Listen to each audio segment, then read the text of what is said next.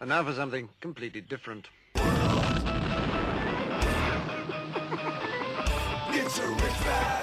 Forget everything you've been told by others before. Get ready for the real deal, the full story, real talk about money, markets, life. Now, it's the Real Investment Show with Lance Roberts, presented by RIA Advisors.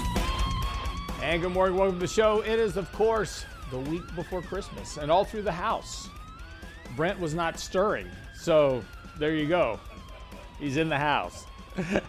so uh, yeah, so here we are. It is the week before Christmas, and of course, this is a holiday shortened week, of course, in terms of trading because uh, markets will be closed on the uh, later this week for the Christmas holiday, since Christmas actually falls on a Saturday. I kind of feel like I get ripped off when Christmas falls on a Saturday, right? Just feels like a waste of a, a Yeah. wasted day, right? Yeah. It's just waste a holiday. Exactly. Falling on Saturday. So let's take Christmas Eve off. It should see we should change Christmas to being the last Friday, the third Friday of every month. so long right as it's not on the 13th. Yeah, well, that wouldn't want that, would Yeah.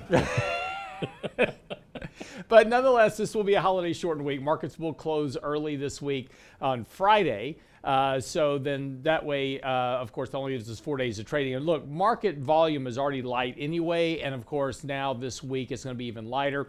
Of course, this morning markets aren't looking very good here at the open. Unfortunately, now on Friday, the market sold off a bit. Uh, did hold onto the 50 day moving average on Friday. So um, this has kind of been critical support. Now, we're not back down to the lows of where we were uh, in right around Thanksgiving. So we do have a little bit more downside to here today, but uh, this downside is going to get challenged this morning at the open. So that support from the November lows needs to hold here. Now, as we've been talking about for the last, you know, kind of couple of weeks, we're, we're now set up for the kind of end of the year seasonal push.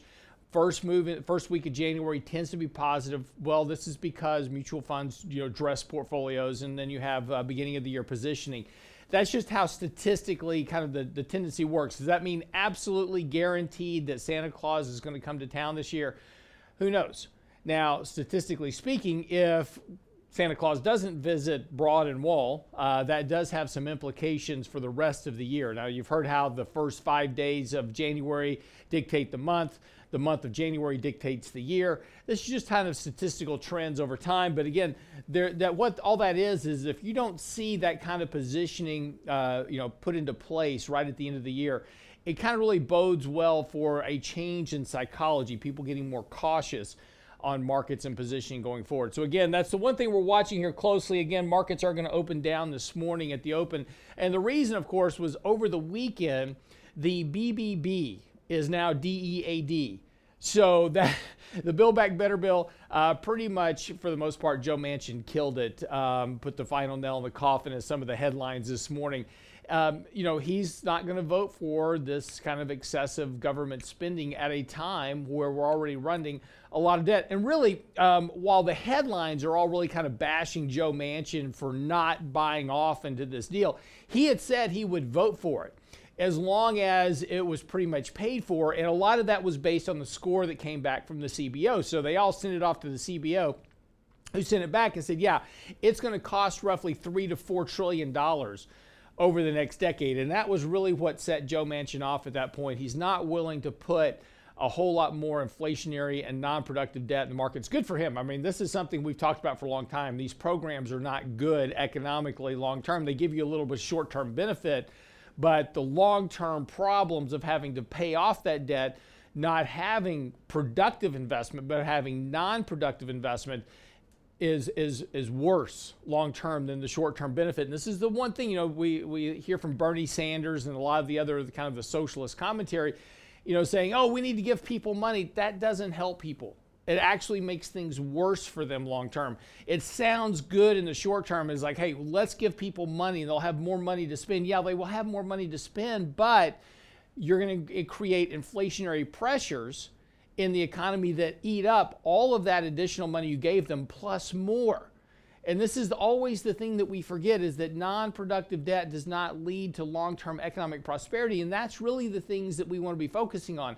Getting people back to work, helping them create jobs. If you want to give people a hand up, right? that's fine, but giving them a hand out doesn't get them there. It actually makes things worse for them. So, if you want to create an economic prosperity cycle within the economy, create jobs, provide training programs, teach people how to weld, how to do construction, how to do uh, work on cars.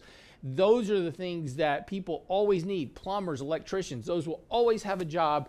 Somebody needs that work all the time. Trust me, Brent never fixes a toilet. So it just, that is just. That's where I draw the line. That's where you draw Yeah. the line. He'll fix a sink, not a toilet. There you go. But that's, you know, this is where we've kind of lost our way in terms of government programs. It's easier just to give people money and it sounds good and it's a great way to buy votes, but it doesn't help people long term create better economic prosperities. This is, but again, the, the killing of that additional liquidity, right? This is kind of the markets we're looking for next year in terms of economic growth that all this liquidity coming in from the Build Back Better program, the infrastructure bill, et cetera, all lift, economic, lift economic growth.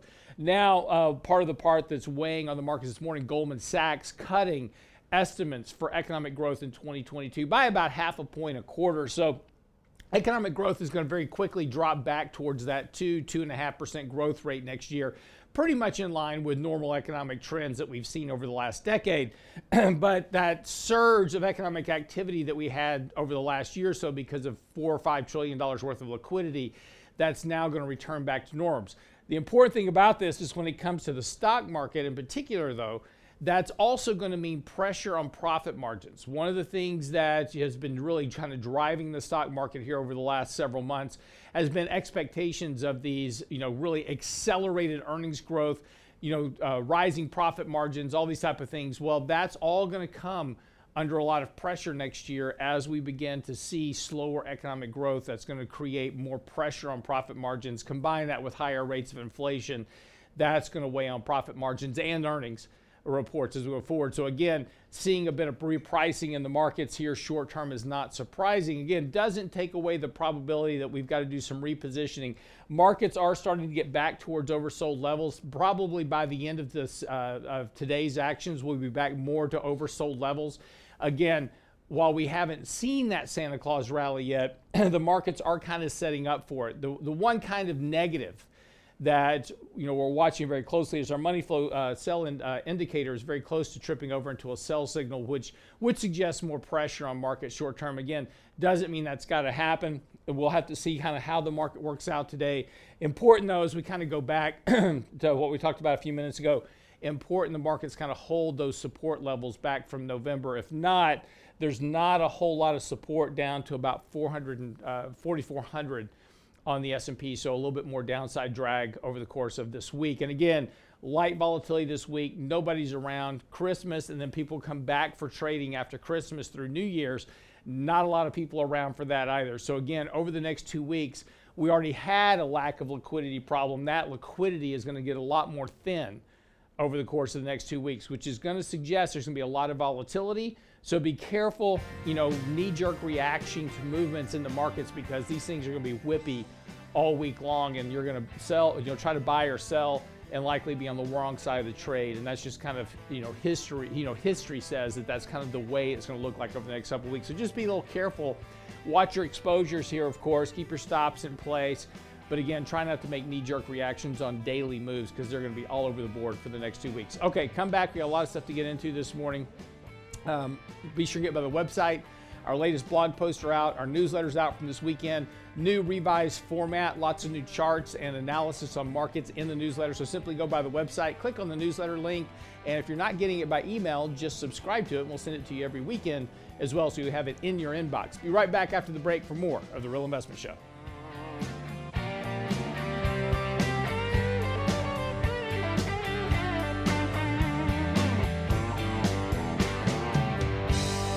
Get daily investment news you can use, delivered at the speed of the internet at realinvestmentadvice.com. Don't let 2022 be a repeat of the past year. Join Danny Ratliff and Richard Rosso for their essential smart money tips for the new year Candid Coffee event on Saturday, January 15th.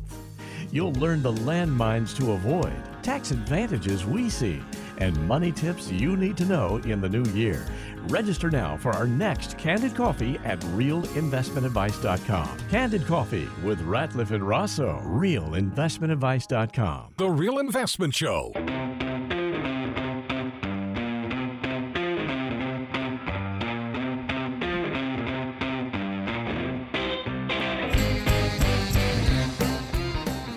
Welcome back to the show this morning. It's uh, 617 as we kind of get this morning edition under the way. Of course, it is Monday, the week before Christmas. And uh, the bad news is if you haven't ordered it yet, it ain't coming on time. So just uh, prepare everyone.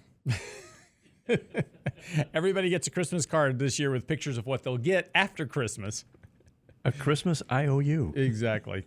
You know, it's, it's our good friend, um, you know, Mattress Mac here in Houston, Texas. Of course, he has a gallery furniture. One of his old sayings was that uh, you know shop at gallery furniture. And that way, you don't sit on a back, back, back, back, back order slip. And not that he stuttered. That was just the. That's just how he does it. that's how he does Yeah. it. And of course, that's this year. A lot of people are working off back orders. Mm-hmm. So again, you know, it's part of the whole supply chain problem. And uh, talking to my neighbor over the weekend is a good example of this. They just went and bought a new vehicle and they traded in their used car. And he was very excited because he got almost as much for his used car as he paid for it. And that just kind of really shows you kind of where we are. But th- there was kind of two interesting points that that he made in terms of this, you know, transaction that he did on buying this new car. So he traded in an old uh, Palisade that he had, and it held almost all of its value, and that's just because of the shortage of used cars right now. People are well, are paying a nice premium for used cars. Um, and then, of course, buying the new car, there were certain features that were missing on the car because of lack of semiconductors.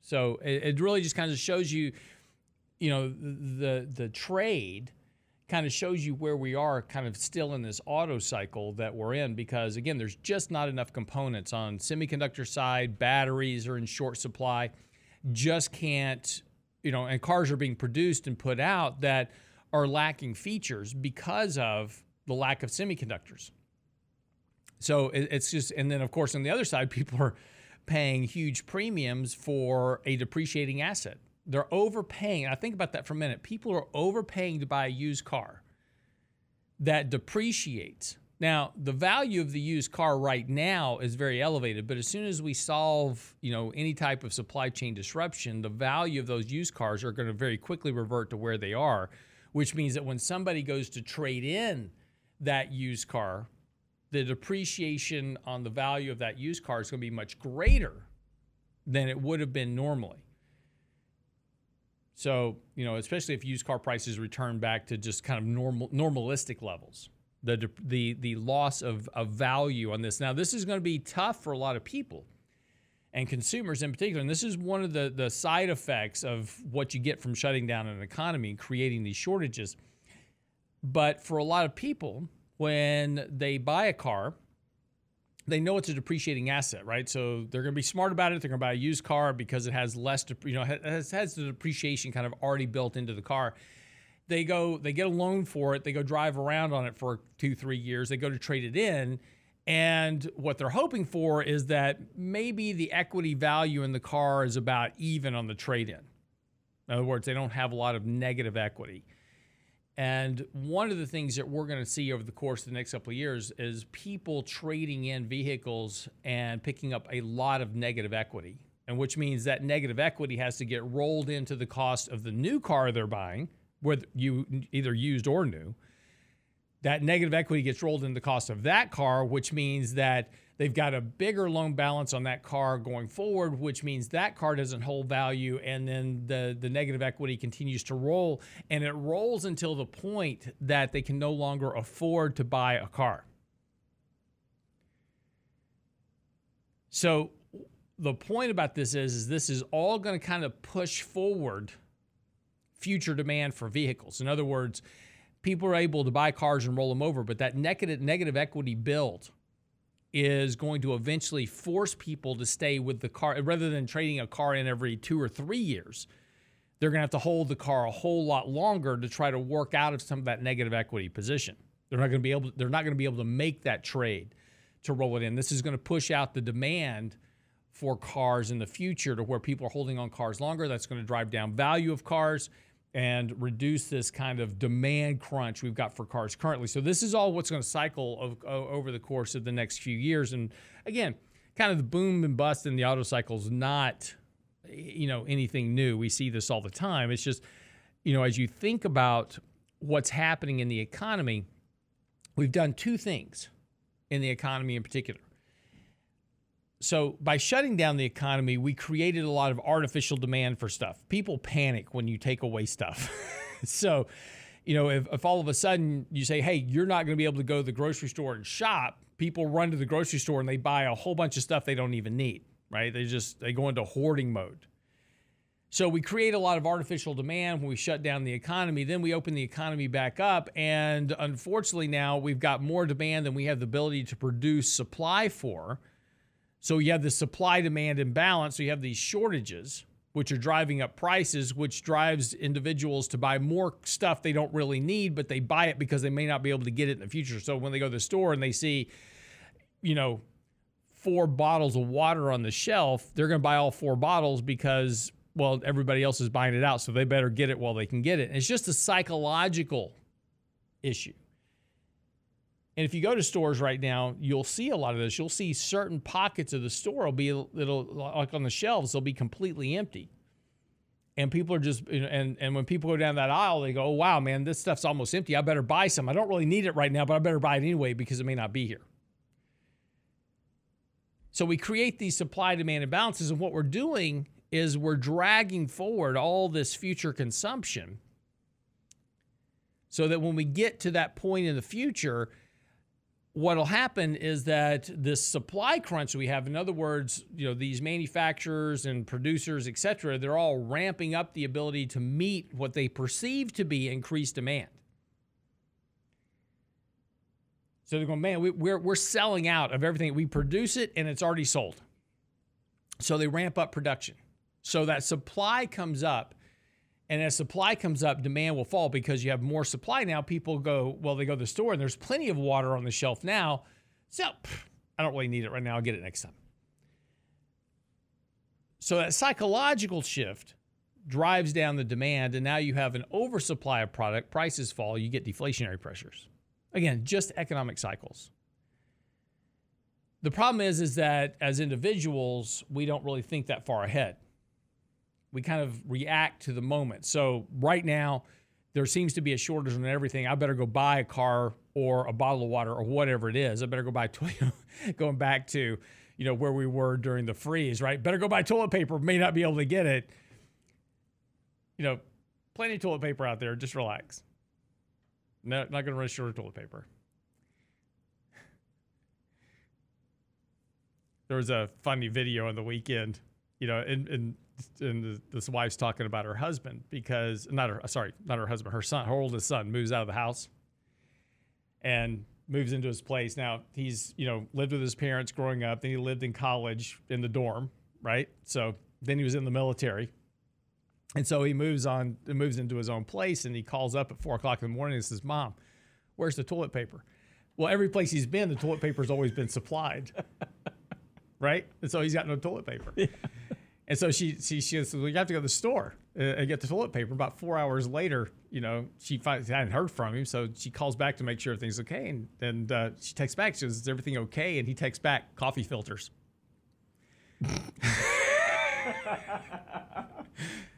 so at least men are creative. Yeah. Right. I'm just saying they're never short on toilet paper. Necessity and the mother of invention. exactly. So coffee filters are always in stock just, just in case you're ever short of toilet paper, coffee filters are in stock. Talk about roughing it. well, when I was growing up, my dad used to regale me with the tales of the Sears and Roebuck catalog. Oh, yeah. My dad regaled me with tales of leaves. Yeah. now, see, if you're not old enough to know what we're talking about, we're talking about back in the 30s and 40s and 50s when our when our parents were growing up. They had outhouses. They didn't have indoor plumbing. And so in the outhouse, you would go to the outhouse and there'd be a Sears and Roebuck catalog. Mm-hmm. Mm-hmm. That was your dual purpose shop. and cleanup on aisle six. so anyway, I, I don't know how we digress there. Supply and demand. That's where we were. So anyway, we'll but you know this is you know the point about that is is that ultimately you know people do shift psychologically and they start to fill those gaps in supply and demand by changing their demand for products or looking for alternatives to products or or or and or producers just simply start producing more than actual demand is. And again, so this is all going to affect the economy as we go forward. And a lot of this inflationary build we see in the economy short term has really been driven by two things. One, and we touched on this a few minutes ago, we had this four trillion, five trillion dollars worth of liquidity being thrown at the system. So all of a sudden, everybody had excess cash to spend. Well, the average American isn't brilliant. So what did they do with the money we gave them? They spent it, right? They didn't save it.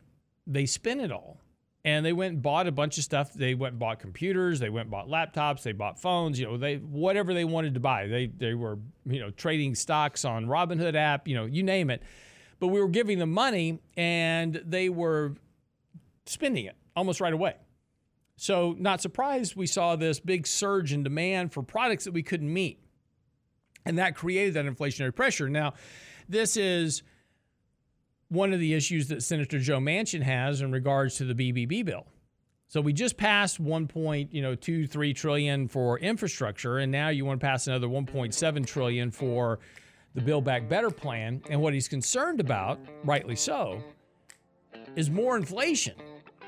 Right? You're going to give people more money to spend. A lot of this Build Back Better plan was not building back better anything. It was just simply giving people more money to spend and you've already got an inflationary problem in your economy, that would only uh, basically have thrown gas on a fire, which would have made it much more difficult to get economic activity back to more normalistic levels.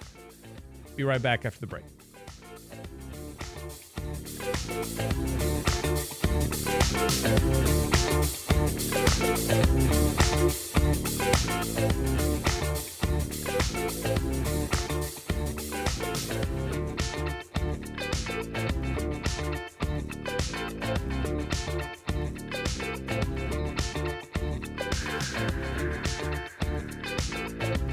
The Real Investment Advice blog. It's required reading for the informed investor. Catch it today at realinvestmentadvice.com. Don't let 2022 be a repeat of the past year. Join Danny Ratliff and Richard Rosso for their essential smart money tips for the new year Candid Coffee event on Saturday, January 15th. You'll learn the landmines to avoid, tax advantages we see, and money tips you need to know in the new year.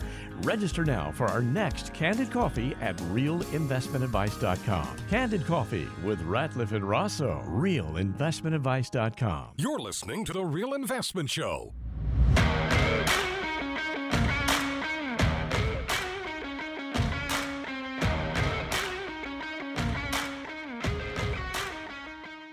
And welcome back to the show this morning. I'm Rose Lance Roberts.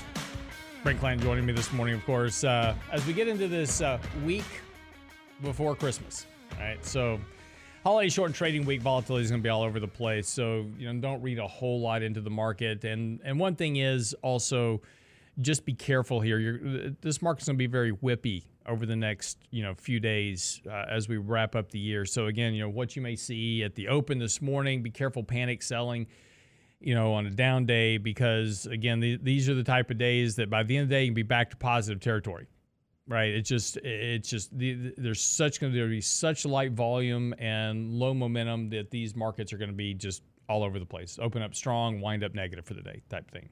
So just be careful, right? Just just manage accordingly. Vancouver expects to be the first city in Canada with an all electric fire truck.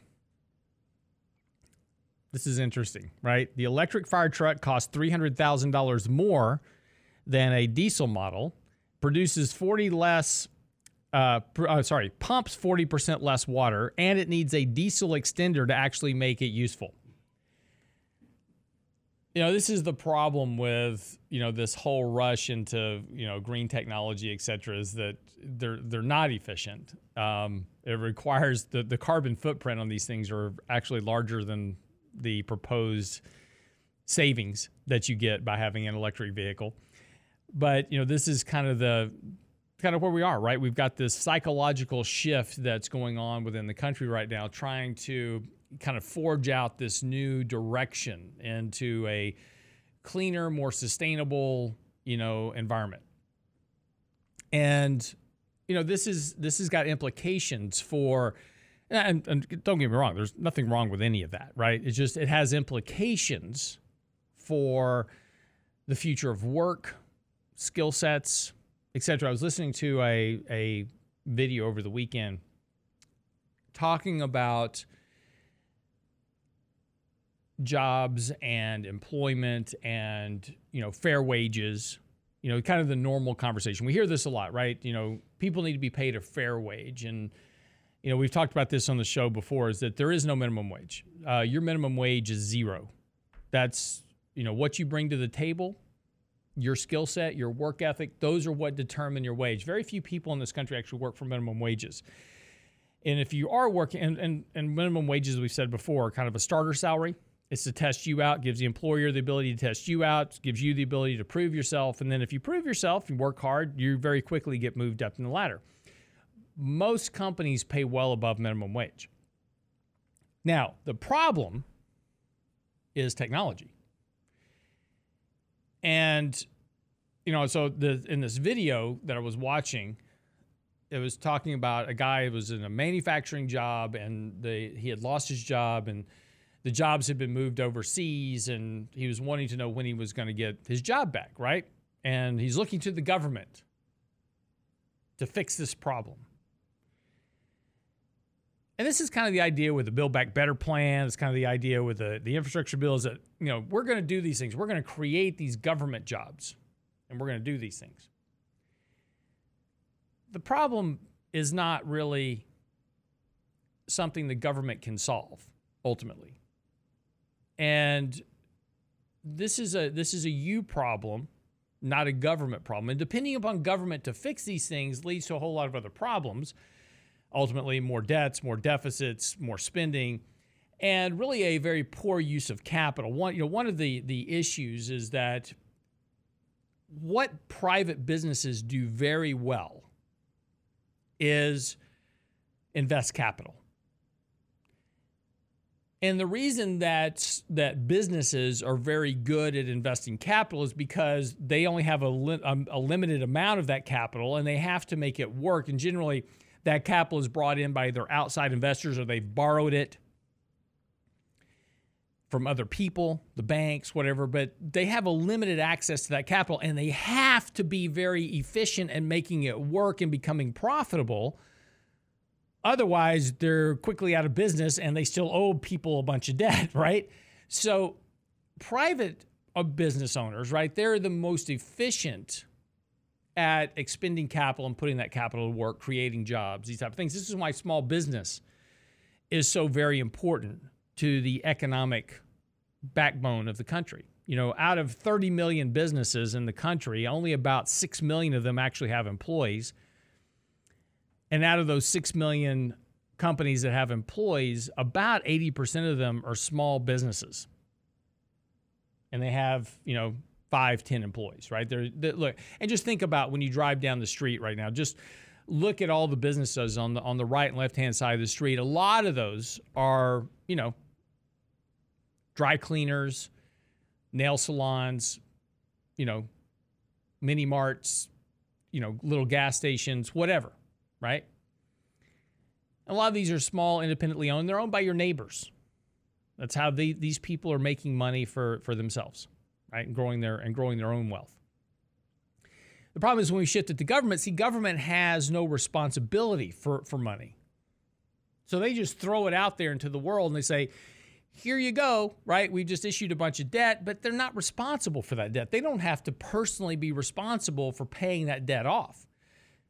Now, see, if we made all of a sudden, if we made Congress have to personally guarantee the debt that they spend, in, in other words, if that debt has to be paid off and they didn't invest it in something that would repay the debt, they had to personally pay it off, they'd be a lot more constructive about how they spent government money, right? They, if they had skin in the game, so to speak, they'd be a lot more constructive about how they spent your tax dollars. And that's the thing, don't forget, when they borrow money, they borrow money from whom? You. You're loaning the government money. And the way that debt gets paid back is through your tax dollars. So when people look at the government and say, well, look, give me more free money, it ain't free. You're paying for it. Tax, you pay for it through taxes, you pay for it through inflation. You're, you're liable for it. You may get the money in your hot little hands, but you're ultimately liable for it. And you'll eventually pay it.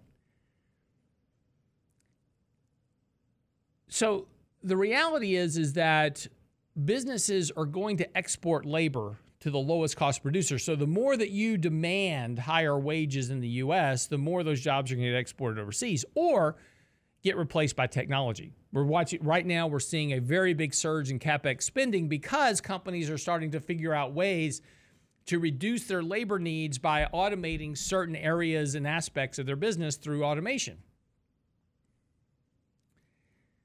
More technology, fewer employees, increases profit margins on the bottom line.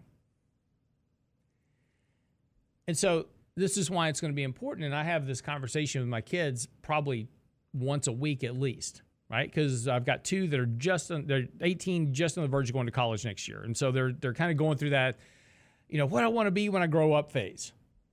And I'm like, that's not even a question you don't get to pick anymore about what you want to be when you grow up. You better be picking a job that's going to be available to you when you grow up and graduate college.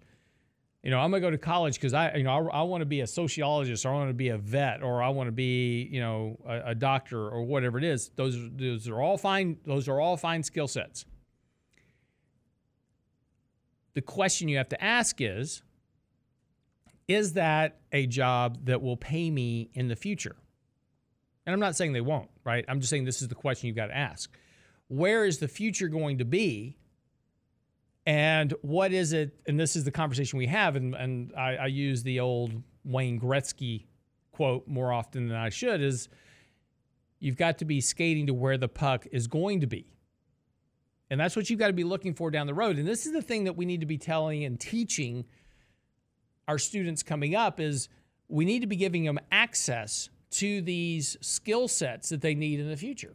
You know, when I, when I was growing up and Brent was growing up, we used to have shop class in, in high school, actually, even in intermediate school. When I was in, now, can you imagine this today?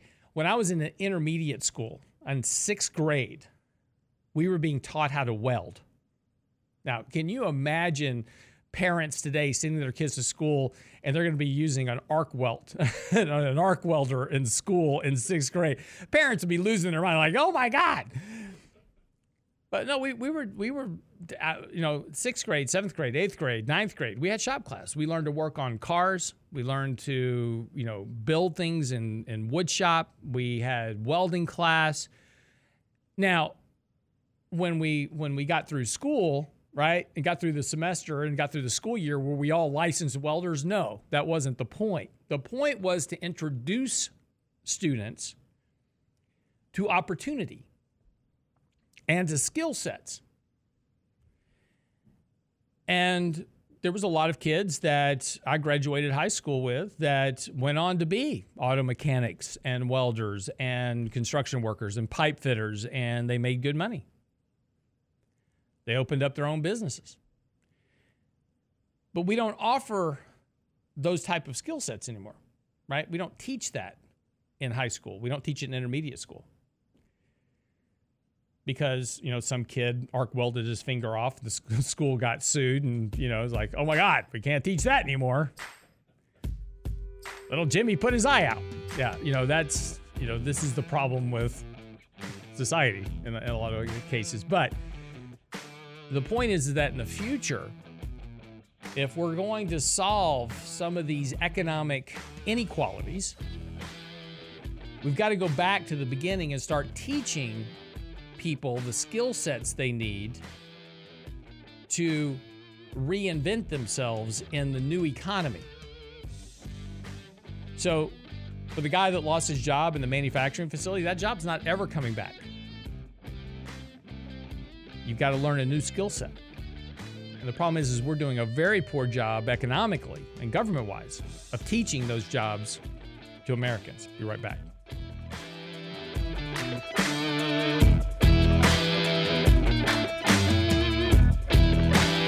Get daily investment news you can use, delivered at the speed of the internet at realinvestmentadvice.com.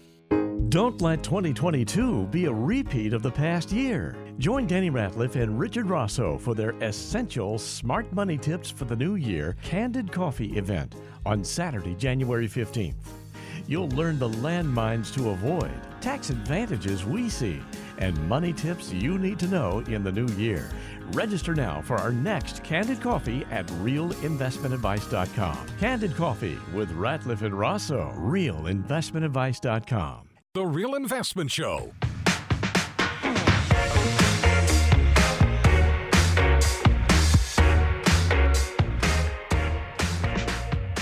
And welcome back to Social More 647. Um, today's blog post, Bull Markets and Why We Repeat Our Mistakes. Uh, kind of a look at the psychology of investing this morning on, on our blog site. So simply go by realinvestmentadvice.com, get our latest blog post. Talking a little bit about the things that we do repeatedly over and over. And, you know, it's interesting because I get emails every day from people, you know, asking questions. And, you know, if you kind of take a a sampling of the questions that come in, you start seeing these psychological impediments that impact investors' outcomes long term.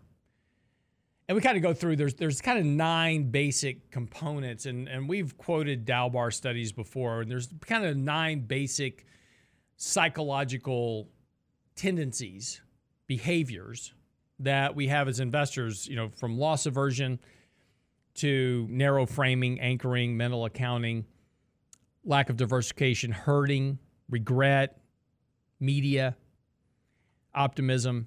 You know, these are all things that tend to get us in more trouble than not. Now, the important thing about these psychological behaviors, and again, as I said, I get all these emails, you can almost pick these things out. You know, I get emails quite often. It's like, well, I bought this stock at, you know, $50. It's now at $30. What do you think I should do? Well, see, they're anchoring to the $50. That's what I bought it for. So I'm anchored to that $50, right? I need to get back to that $50. I need to get my money back. That's not the way markets work. Markets don't care about what you paid for something. What you have to do as an investor is saying, I paid 50, I'm now at 30, I'm not willing to lose any more money I've got to make a different decision.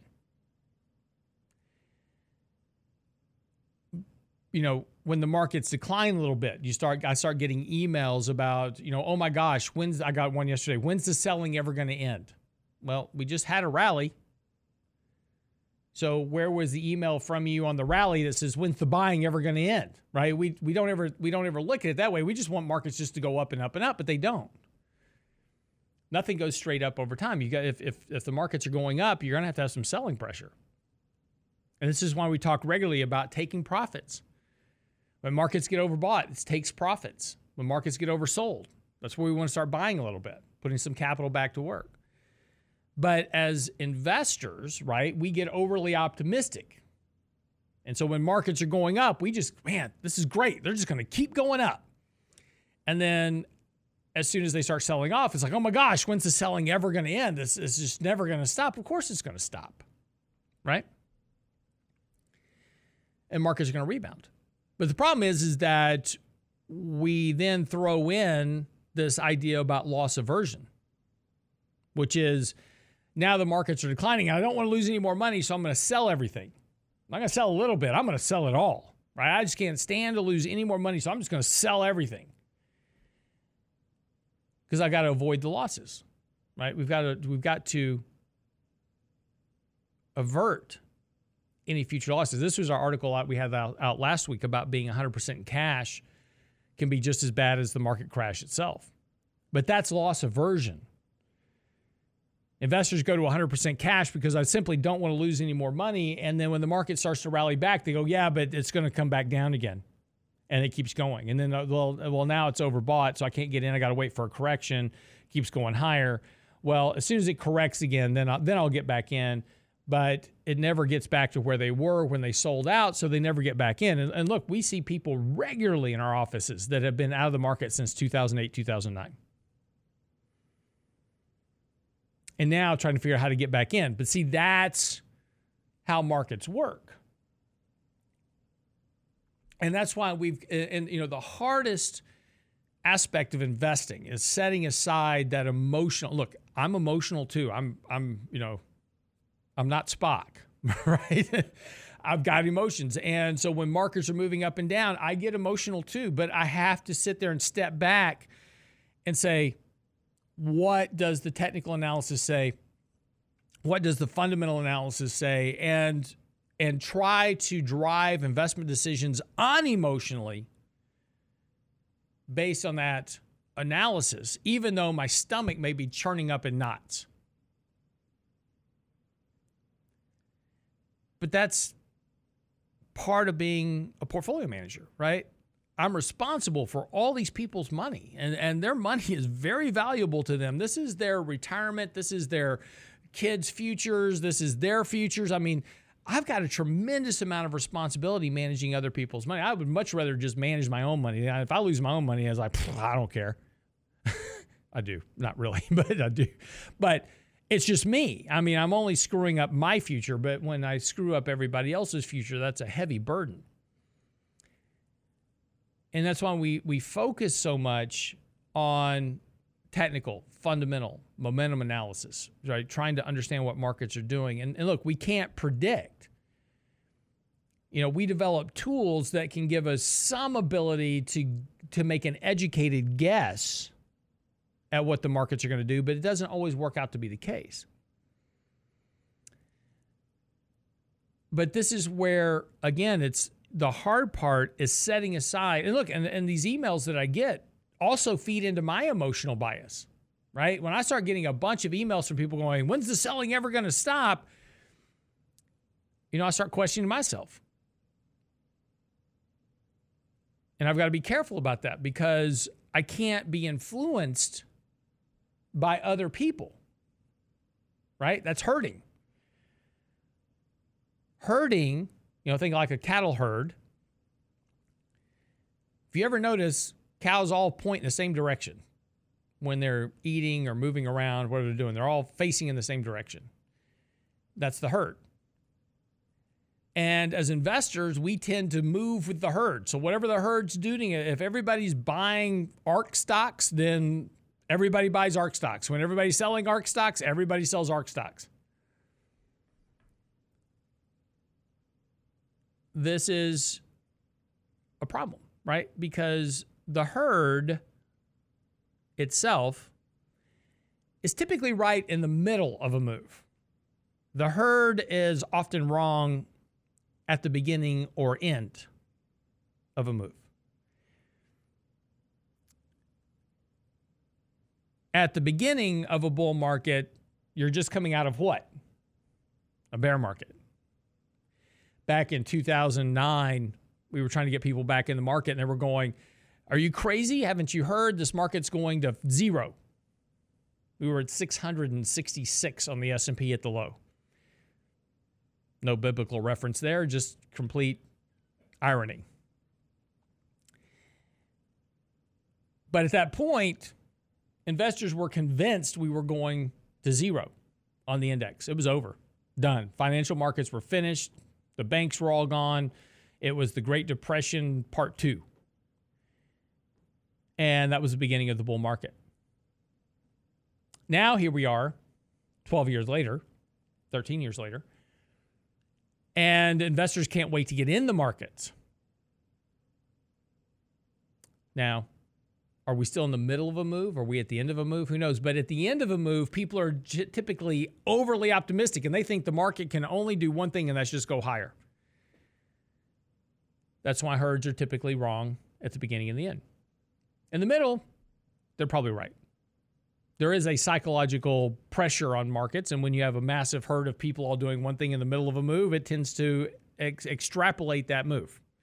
But that's how you get extremes on either ends. That's how you get an extreme in the sell off and an extreme in the bull markets. because of the herd. So when I start getting all these emails, back to my point, I start getting that same herding psychology everybody else is. Well, maybe I'm wrong. Maybe everybody else is right. And that's why it's tough. It's very tough. And this is the, the point of the article. We have a very, humans have a very short term memory of pain. And the reason is that back in caveman days, Ugg goes out of the cave and he gets attacked by a saber-toothed tiger, right? So he runs back to the cave. He escapes and he runs back to the cave. Now, it's a terrible, painful experience, right? Getting attacked by a saber tooth. But if he remembers that pain to the extreme that it was at the time, he would never leave the cave again, right? So, as a matter of survival, our, we have a very short memory of extreme pain. I mean, think about it this way talk to any woman who's ever had a baby, and they will tell you it's the worst pain they've ever had, right? But if they remembered that pain to the to to the actual moment, nobody ever have well after you had one kid, nobody ever have a second kid, right? Too much pain. So we forget about it over time. And it's just our psychological makeup. It's it's it's how we function because if we remember that pain and relive that pain constantly, we can't move forward. This is the problem with PTSD, right? They relive that that agony and they can't move forward. And that's the markets. If we remembered the the all the pain and, and all that agony we went through when we lost half our money back in 2008, we would never move forward. And so this is why we have a very short-term memory of that, but it's important not to forget the behaviors that we were doing that got us into trouble in the first place. And that's the biggest problem that investors have. And particularly today, given that there's a massive number of investors in the market that have never been through a bear market, a lot of that experience, that knowledge of painful bear markets and what happens and the bad investment mistakes we make have all been forgotten. And we're repeating those things again. That article's on the website, realinvestmentadvice.com.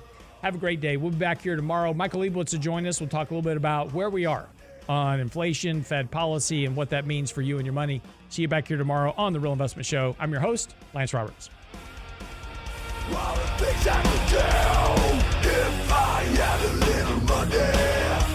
It's a rich man's world. It's a rich man's world.